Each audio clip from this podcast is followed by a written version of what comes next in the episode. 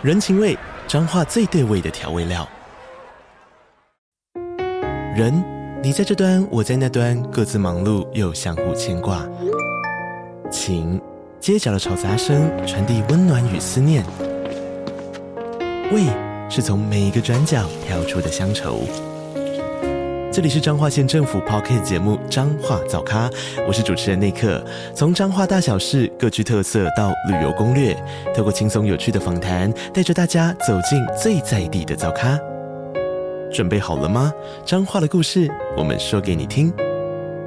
以上为彰化县政府广告。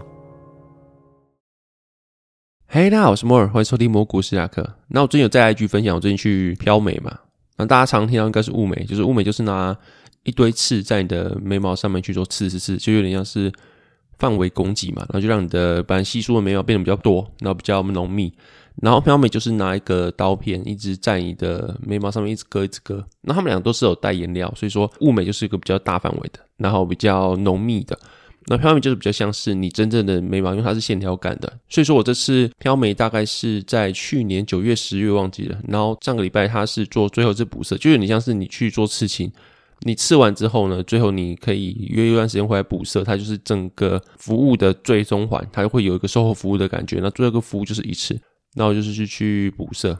然后会想要漂眉，是因为我本身是没什么眉毛的人，我不知道多少人是有这么困扰。我是真的很没有眉毛。那虽然说这样子是没有什么，就是反正没有漂眉啊，也没什么差。我也活到现在了，也没有说因为这样长得跟别人特别不一样，然后在路上会被人家看，或者说我看你特别丑。但就觉得就想做嘛。就是最近会看到很多很多东西，像是什么土耳其大地震啊，然后你看自己西西也有说他去刺青的原因，就是因为嗯他想刺，好像就是即使行这件事情，在你年纪开始有时候就会觉得越来越被重视，越来越在你的脑中不断浮现。是我可能想物美或飘美，但是我没有想过那么强烈的动机，说我没有物我一定会死，我没有飘我一定会死，但就是想物想刺，然后不刺的理由就是觉得说别人可能说我好奇怪啊，或者你说什么。啊，你什么爱睡啊之类的，反正就是可能会觉得别人会讲什么吧，就觉得我好麻烦就不做。可能到这个年纪，我就说，嗯，我都已经这个年纪了，主动权在自己身上啊，别人怎么样，渐渐没那么 care，就是我想做嘛，所以我就去做了。反正我就是先去漂眉，然后漂眉整个流程，我不知道各位有没有什么兴趣，我就简单分享它的整个流程。第一个就是你去了之后呢，他会让坐在一个椅子上，有点像是你去洗头发那个椅子上，然后请你躺下来，开始帮你修杂毛。那修杂毛的时候其实蛮舒服的，他就用有点像是。小小的，你去修头发的时候，你去剪头发的时候，后面他帮你把那个杂毛修掉，那个小刀片一样，它就有点像是那个感觉，只是在眉毛上面它会更细心、更细致。然后这边刮的时候，其实有种蛮疗愈的舒服感的。然后后面的话，他会开始用类似量角器的东西帮你量眉毛、跟鼻翼啊、眼睛啊各个脸的距离，然后去做一些应该是一些距离上或是一些整个比例上的调整吧。然后后面就开始先帮你画眉笔。那画眉笔之后，他确定好要这样做，说开始帮你敷嘛，就是他敷个麻药在你的眉毛上面。然后后面的话，他开始就是用他的器具在你的眉毛上面开始一刀一刀的割，就是割到它流线条出来，就有点像是刺青啊。只是它的飘眉的颜色是留在比较表层，然后刺青是留在比较深层。所以飘眉的话，它可能没办法维持一辈子，但刺青是维持一辈子。我不知道那个皮肤的层怎么讲，就是飘眉它的颜料在比较上面那一层，然后刺青在比较下面那条，应该是这样子吧。然后后面大概割一个多小时哦，因为我基本上是很少眉毛，没有到没有，但很少。那如果能够找以前那些比较没有眉毛照片，我在 IG 上放放看，然后放那个前后对比。我现在眉毛已经差不多了，就是你大概隔三五天吧，它就是完全跟自然的一样。我还是说我这个人比较厉害，我比较反正我就觉得很快就变得很自然。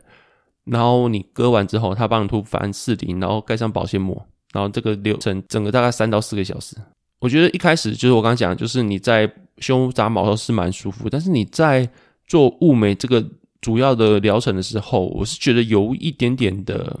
不能说痛，就是有一点点的烦，因为它是一刀一刀一直割一直割。虽然说你有敷麻，但是我觉得好像痛感是蛮真实的。我不知道那个敷麻是减轻了多少，但就是连续两个小时之后，你一直被割，一直被割，一直被割，是没有到痛，但是那个持续来的痛感就是一直来，一直来，一直来，就是有一点烦。那你又不太能够一直滑手机，因为你滑手机，你的那个额头就会动啊，因为你会那边张眼闭眼，然后你的额头就会动，然后你的眉毛就会动，那就是不利他们工作。所以说，基本上你也不能滑手机啊，然后就是一直在那边被割、被割、被割，那边抖 A 的感觉。难怪会有人说什么爱睡啊什么之类的。但是你要说爱睡也不对啦，因为每个人生下来基准就不一样啊。如果有些人他很帅，然后他就不去爱睡，那当然是没办法，因为他已经在基准就在那边。像如果你说金城武或者陈冠希好了，按说他们都没有在什么割双眼皮，没有在什么雾眉之类，干他们本来就双眼皮啦。按看那个陈冠希，最近网络上有张梗图，他跟一个阿北走在路上，一个阿北穿吊嘎还是他穿吊嘎，那另外一个是穿那个大的 T 恤跟垮裤。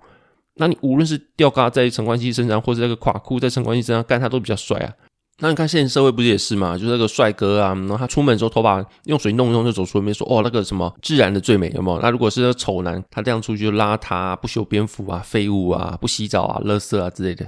那如果是帅的人，又稍微打扮走出门，说哇帅又懂得打扮，真是得体，难怪人家会这么帅。那不然就什么这种人帅不是没有原因的啊？如果是丑男打扮，就说干没有用啊之类的。然后就有灌篮高手的那个。梗图啊，就是什么女生会喜欢的人是谁？第一个是要投三分球，而且长得帅；第二是会切入，而且长得帅；第三个是什么？会灌人，然后长得帅；然后最后是什么？长得帅啊！干对啊，你长得帅，前面那些都不太重要啊。长不帅啊，你会切入什么用？你会灌人什么用？如果是赤木刚宪去当主角，有人看那个比赛嘛？那当然就是要流川枫嘛，对不对？大概这个意思啦。啊，扯远了，反正整个下来就是票面，整个下来大概三到四个小时时间，然后后面。我上个月去补色，然后所以说从一开始到补色大概的话三到四个月时间，整个完是三到四个月，收费大概是八千块左右。然后我自己觉得在台南这边去体验的漂美的师傅是真的蛮厉害的。然后如果大家有兴趣的话，可以密我来一句或密我的脸书，然后推荐给你们。如果你们有兴趣的话，那我自己觉得效果是蛮满意的。我等下可能几天之后。会播那个前后对比，照在我的 IG，那大家有兴趣可以去看一下。然后另外就是我在台中有认识另外一个漂美也是很厉害的师傅，所以说如果没有兴趣可以自己来密，我再给你们啦。因为也是稍微帮人家去做一下曝光，因为我真的觉得这两个是真的蛮厉害的。然后就是互相帮忙这样子。好，那大概这样子。那另外其实我周遭的朋友碰到一个困境，那这个困境会让我回想到我自己的一些事情，然后就会跟这些东西做影射。首先就是我的朋友他的家人吧，可能已经四五十岁了。然后他的阿公阿妈还健在，就是他家人的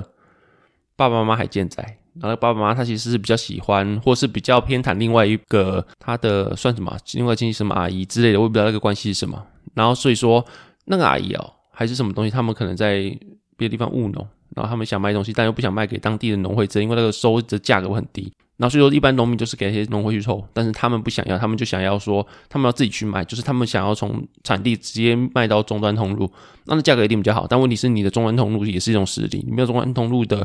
管道的话，没有终端通路的人脉的话，你基本上是卖不掉的。啊，反正就是他们不想要透过农会，他们想自己卖，然后他们自己又没有那么多人，他们就会想说兄弟姐妹帮他一起卖。比如说这个东西，假装是苹果好了，然后他们想要卖一斤一百块好了，然后他们不想要给农会抽，可能农会只卖。我不知道详细的数字，然后我听了之后我没有去查所以我不会讲那个详细数字。反正就是我听到数字低于十块钱，我不知道详细数字是多少。这个东西也不是苹果，所以说我没有在讲农会的实际报价多少。反正就是假设农会只抽十块钱，然后他想卖到终端，然后终端可是卖两百块，然后他只想卖一百块给终端，就是他卖这个东西在终端来说还是便宜的。那他可能没有终端的这个市场的人卖，那所以他不知道怎么卖，所以他就会找兄弟姐妹开始卖。然后他提供兄弟姐妹就是我。朋友的家人，那所以他就开始如他的阿公说，要叫那个家人帮他一起卖。然后他的卖条件说，每一百块你可以抽五块钱，但是你要自己开车去载，跟自己去采。然后这个东西你要先买下来，你要先买下来之后，他会先算好每一包就是一公斤，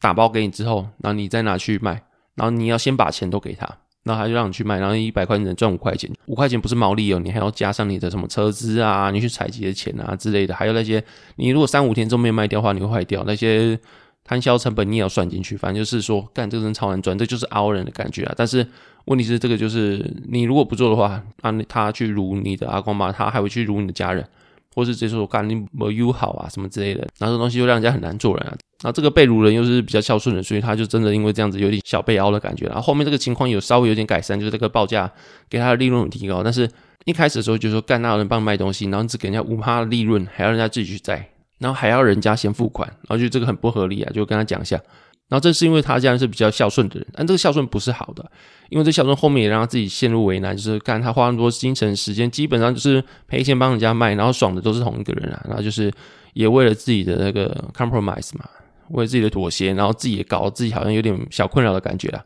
那这个简单来说就是人太好了，然后会因为由自己引申到这件事情的原因，是因为最近我有一次也跟我爸妈不太开心，那不太开心原因是因为。要回去过年前，然后他们说你过年的时候一定要在家里住三天，我就是命令你一定要住三天才回去。我是在台南啊，然后在电话听到这句话就直接炸掉，开始呛说什么凭什么要我命令我去这边住三天能走之类的，反正就是爆炸，然后开始跟他们讲这些事情。那可是后面想想，好像他们也只是不太会表达，然后就是想要我留下来。他们后面事后这样讲，就是我只是想我留下来，他们不知道怎么跟我讲，所以他们就是用那种比较不善言辞的方式去跟我讲。那刚好我第一个就是我最讨厌人家命令我说你一定得做什么，不然怎么样。然后因为我就有点觉得说，不是人家心甘情愿的话，你这样子命令其实没什么意义，就是有点权力去压制别人的感觉。当然说这是比较理性的想法，但是。有时候父母就是不太会去表达，但他们的意思其实没有那么差，事后才会知道。但当下的时候，我就直接炸掉，然后开始跟他们去讲这件事情，诶，语气不太好。然后后面事后跟他们说不好意思，反正就是会觉得说自己好像是太极端。然后刚刚讲那个案例，去帮人家卖东西，又是另外一个太极端，极端的太好跟极端的太容易情绪不太好。然后这个东西是不是可以去做一点权衡？因为你太过迁就他人的话，你基本上是会不会开心的。那你不开心的话，你在外面就算把这些情绪都忍受下，你回去之后，你还是把这些情绪带回家里，然后最后还是你身边人一起承受。要不然就像我这样子，如果说太容易情绪不太好的话，其实旁边的人平时就会有点压力。我自己觉得啊，我自己事后反省这样子。那最近还有发生一件事情，也是大概这样，就是我去大东夜市的时候，其实大东夜市位置是很难停的。所以我在有一个停车格，大家都在找位置，我找到一个停车格，所以我在外面等了一下，大概等了三分钟有，就等人家移出来要把车骑进去的时候，但突然有一个阿北来了，阿北就直接转进去把他骑进去，然后就这样就走了。然后我已经等三分钟，大家都知道我在等，我在旁边等，他就直接冲过去把他骑进去，然后就走掉。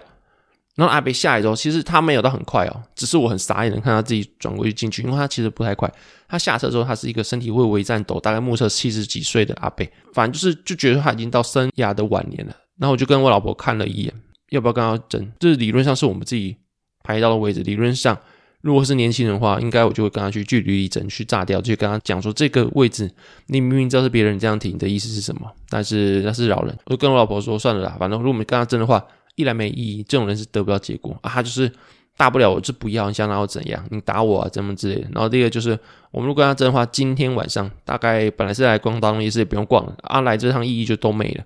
所以最后我们就摸摸鼻子，想了五秒钟就算了，我们就直接去找下个位置。又等了一段时间，最后才把位置找到。然后或是以前的话，应该会觉得说很不甘心的，就刚才为什么说我可以排队排那么久？然后你一个这样倚老卖老，或是怎么样，仗着自己是有什么优势吗？还仗着自己什么样条件，就直接把它停进去？啊，如果是年轻人，我应该还是会抗争的。但是老人就算了。然后这件事情事后想起来，反而是觉得这件事情自己做蛮对的。然后，就说这样子会省下蛮多时间去做无意义的事情。然后最后我们还是逛了夜市，还是吃到自己想吃东西。然后那天就是偏充实啊。但如果说今天我们去跟他争的话，应该是一个蛮不好的回忆了。然后至少夜市一定会没逛到，然后应该也没有得到什么东西。就算真的把位置得到好了，那应该是不太可能。但如果真的得到的话，那又怎样？对不对？因为你花更多时间去得到那个位置，那你应该会失去更多更重要的事情啊。至少你当天的行程就全部毁掉了，然后大概这样子。所以说总结这几个事情的话，就觉得说，无论你说过度迁就别人跟过度的自我都不太好。然后有时候就真的是要遇到事情当下要先把你的情绪收起来，你才做比较正确的决定。那但是这个是在跟我自己讲，因为我自己是做不太到这件事情，才会拿这个事情出来跟人家做讨论。所以说是蛮庆幸最后自己做的判断是正确的，然后也会拿这个事情去看一下别人，或者是看一下我之前比较。情绪不太好的时候去做这些决定，会觉得反相较之下是蛮后悔的。但是你不要变成一个完全不表达自己情绪的人，就跟刚刚讲机器单子一样。但过度表达自己的情绪其实也不太好，就是情绪当然是要先收起来，去做一些比较正确判断。然后接下来进入市场话题，我会分两块啊，就是一个总体块，一个是比较产业我比较兴趣的产业面。那总体块的话，二月八号是其实我在我的 IG 跟我的 Instagram 都有发吧。不是啊，干这两个同一个东西，就是我在我的 IG 跟我在我的 Telegram 发，就是我先把我的海奇除掉，想让斯达克的海奇除掉了，然后一来就是涨多了嘛，我大概从一月开始买到现在已经吃到一千多点，哎，还是上个还是十二月，对，十二月买的时候到现在已经是一千多点的涨幅，那这个我觉得问号，尤其是整个段都是在一月到二月吃到，就一月到二月这段时间是涨到一个历史级的荒谬，就是涨成这样，会让人觉得说，干是二零二零二零二一的牛市回来了嘛。但现在跟那时候完全不一样，是你的利率不一样，费的态度不一样，然后所面对的环境也不一样，那个资金宽松程度是完全不一样。现在还在手表，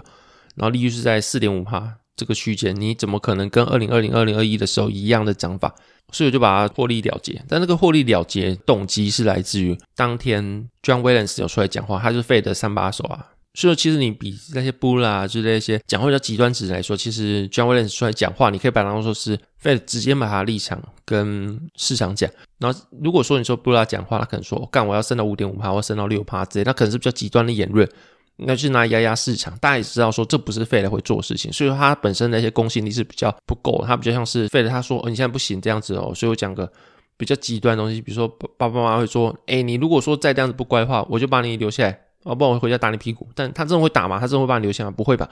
就一些比较极端子的话，你就知道他在唬唬你。但是你也知道说，你这样不行哦。他虽然讲话没有那么严重，但他如果说他要打你十下，他不会打到十下，但他可能真的会打你个三下四下。所以布莱出来讲说，我可能要上五点五趴、六趴，那可能真的不会升那么多，但是有可能真的是升到五趴，是有可能。就是他是讲个比较极端的状况，是压压你了。但是你说 John Williams 的话，他是比较，你可以把它视为是 Fed 的传声筒，就是他讲什么，基本上 Fed 就会做什么。那我觉得这些东西都是刻意为之，就 Fed 他有意去把每个官员他立场去做一些塑造。然后所以说他被塑造成是一个是 Fed 的官方的立场，那他是有自己公信力，然后 Fed 他也不会去。随便把它公信力打破，然后不不会说什么哦，将会说什么下次 F one C 我要升两码，然后最后升了三码，他应该是不太会有这种事情，因为公信力是需要建造。那如果 Fed 花了那么多的心力去建造它的公信力的话，不会想要一夕之间让公信力全部荡然无视，或者让市场都要不信任。央行的公信力是蛮重要的一件事情的，反正就是 John Williams 出来讲话，那讲话有两个重点，我其实在脸书还有那个 Telegram 都分享过。反正就是说，第一个就是他们的终端利率大概会设在五到五点二五帕。那如果说对照现在是大概四点五帕，那大概只有一两码的空间可以去做涨幅。然后今年的 FOMC 会议很可能就是在两码升完之后呢，就再也不会升息，就是把利率定在那边。然后这是第一个重点，就是你可能升息指引多之后两码就不会再升了。然后第二个重点是，他会想把限制性利率维持好几年、数年的时间。所以就是现在你可以看到通膨已经开始缓解了嘛，就是我上一集有讲到，就商品性通膨已经开始缓解了，但他们觉得说。他们不想要走一九七零年代那个复测，他们不会想要马上降息，或者他们不会哦，现在开始缓解，我就先降个一码。他们还是想要能够让它的终端利率能够至少维持在一段时间，把通膨完全消灭之后呢，他们才想要降息。然后就有点像是你宁愿多做也不要少做的感觉，因为怕说如果你真的因为这样子你就开始放宽利率的话呢，然后通膨就会死灰复燃，反而更难打。那所以这个事情就会跟市场预期不一样，因为你现在可以看到债券定价其实有点就预期说今年就会降息的。那我之所以会这两天把我的海奇卖掉，也是因为一来就像刚刚讲，就是真的涨多；二来就是我也觉得说，没有什么样的总体环境可以让你的股市资产可以涨得像过去一样那么夸张。所以说上半年我还是看多啊，因为我觉得说至少经济的崩溃不会在上半年发生。那你对比现在的利率环境跟去年年底啊、去年下半年来说的话，虽然说你现在利率已经比较高，但是至少你对于升息的预期已经没有了，然后升息的预期已经确定情况下，不确定性已经不见了。那情况下，我会觉得虽然说利率比较高，但它的整体环境是比二零二二年的下半年好的。那这个情况下，我会比较倾向在这时候开始做多，因为这个资产跟二零二二下半年是一样的价格，但它的环境比较好，所以说这个环境下，我就说资产的价格会得到一些释放，会能够做多。但做多的话，其实也不会到多多，不会到说什么哦，你就可以回到二零二一年底的一个水准，大概就是在一个区间震荡了，就是你下去也不会下到过去。的低点，但你要上，你可能也上不了太多，那这个区间去做震荡。这个东西，尤其是在台股，台股最近这个月的震荡大概是一万五千三到一万五千六，还是一万五千二到一万五千六之间，反正它的震荡非常的小。美股的震荡是比台股大，台股相较于美股的震荡是比较小一点的。那反正就刚刚讲的两个原因呢，一个就是说涨多了，另外就是说我觉得没有什么条件再继续涨下去，我就把我的海期出掉。那我现在我的仓位就分三块，然后一个是杠杆指数，然后另外一个是。债券，那那个杠杆指数跟债券都是买股票形式的，就可以买杠杆的股票啊，跟债券啊这样子。然后第三块就是我刚讲的海期，那海期的话就是直接去买期货，然后会这样去做搭配。一来就是说我的股票那块是不卖，因为它买卖成本会比你的期货高很多。然后股票的正二啊，跟债券啊，他们可能目前投入的金额，他们是以两倍的价值去做交易的嘛。然后你去相较于现在资产价格比较低的情况下，我自己会觉得，就是你每投入的一万块好了。然后可能在未来会变成两万块。我说是如果股票涨回去的话，因为指数永远是往向上的嘛，然后至少会破前高的嘛，所以说你的每一万块在熊市的时候，可能都是未来价值两万块。但是我又用我的正二，就是我又去用一些杠杆去做的话，那它价值不就是四万块去做交易嘛？这种感觉。所以说你有一万块是不是你出的？所以你们那一万块你是拿不回来。所以说就算真的涨到了四万块的价值好，你还是只拿三万块，因为那一万块更不是你出的，是他帮你杠上去，所以你至少可以拿三万块。就是你每个潜在报酬，你投一万块都可能拿三万块回来花，那你现在每一块钱它价值会比你未来牛市的时候还要大。所以这时候我觉得说，我去买一些杠杆的股票啊，或是你说 ETF 啊之类的，然后去把它投入市场，那它的钱的价值是最大化运用，加上杠杆，它才是让你的熊市的时候的效益最大的。然后再说熊市，你去杠杆就很容易怕断头，所以说我去买的这些资产都是，它是用它的 ETF 啊，或者用它的股票资产去帮你杠的，所以说我就不会有什么断头的问题，可以长持在那边，而且基本上这东西是不卖的。就是股票，我可能是不会卖，永远都是持有的。然后债券我可能会卖，但是卖的情况是设定在你可能降息了，我才会卖掉，然后去把它转投股市这样，或者甚至就不要转投股市，就把它拿去放空债券，甚至是债券的降息之后呢，我再把它去做做债券殖利率之类，反正就永远是跟市场反向。反正你利率是零的时候，你去做多基本上是不会赔钱的，因为费人应该是不会去做什么负值利率这种事情的。所以基本上它到底部的时候，你去往上做应该是不会赔钱。然后像这样多的时候，你去往下做空债券殖利率，基本上你还是会赚钱的意思一样了。反正债券那部分资金，我可能再看一下之后怎么做。但是股票那边资金，基本上我是考虑是完全不动的啦。那就是做一个长持的部分。然后现在讲到的，就是债券跟股票，它都是属于股票资产。那它不是期货，所以说它的交易的手续费比较高。所以这两部分其实我都持有比较长久的时间，因为我也不觉得说现在降息会一次降到零了啊，也不觉得说近期会降息，可能先买来放。那如果说真的要去做波段交易的话，我就用期货，因为期货的手续费比较低，而且它是。二十小时基本上好像只有几个小时不能做吧，然后它流动性也比较好，因为我去买海期，它流动性比较好。我之前是买台湾的纳斯达克一百的期货，它流动性就没那么好，所以有时候它会跟你去报价的纳斯达克一百会有一点落差。但是你去买海期就没有问题，然后它就是比较容易及时去做反应啊，或者它的交易时间比较长啊。然后后来就是它的交易手续费也比较低，我应该是交易一口是四美元，我不知道大家是多少钱。那我就是用四美元去做交易，我觉得还是可以承受范围啊。如果你是赚蛮多点的话，四美元大概就是。两点而已吧，就是你只要赚三点就是回来了，所以说其实还好。所以说我二月八号出掉就是海奇的这一部分，然后因为我是看着比较震荡，所以有可能会在纳斯达克一百一万两千附近的时候会把它接回来，我再看看啦。反正目前的话就是比较看震荡的情况，然后是做多，但是震荡做多的情况。那所以说不会什么相信说它可能在今年就是回到前高啊，或者破前高之类的，应该是没有的情况了。除非说真的居居，然后联准会启动降息，但是我觉得还有一段，如果真的居居要降息的话，应该会跌个不小的段了。反正就再看看。然后反正这就是总体的情况，就是我看就是最近比较区间震荡向上，但是向上会有个阻碍在上面，就是你不可能向上太多，然后你的利率维持到那么高的情况下，最后应该会有一个实体金融的爆炸，那时候才会启动降息。所以在那个之前，我债券会先买好，那我要做交易就是用期货做交易，然后我有长时的债券跟股票部位大概这样子。那如果说看产业的部分的话，朋友跟我聊到一件事情，就是你大家会觉得说什么升息对科技很伤，但其实。大型科技业在升息才是比较不伤那一群。那朋友跟我分享这个观点，其实后面我才知道，所以我觉得是蛮特别的，可以跟大家分享。就是只要有些东西高负债含，也就是他借了非常多的钱去投入重资本，然后他去拿一些重资本去获利。所以说，像是航运要买船、航空业要买飞机之类，他们就会融资非常多钱去做这件事情。所以说，这种行业不是单一公司，整个行业的经营体制来说，他们就有非常非常多的贷款。然后还有酒店也是这种情况。那所以说，在升息的时候，这种东西他们因为贷款很多，所以说他们升息的时候压力非常大，因为他们有。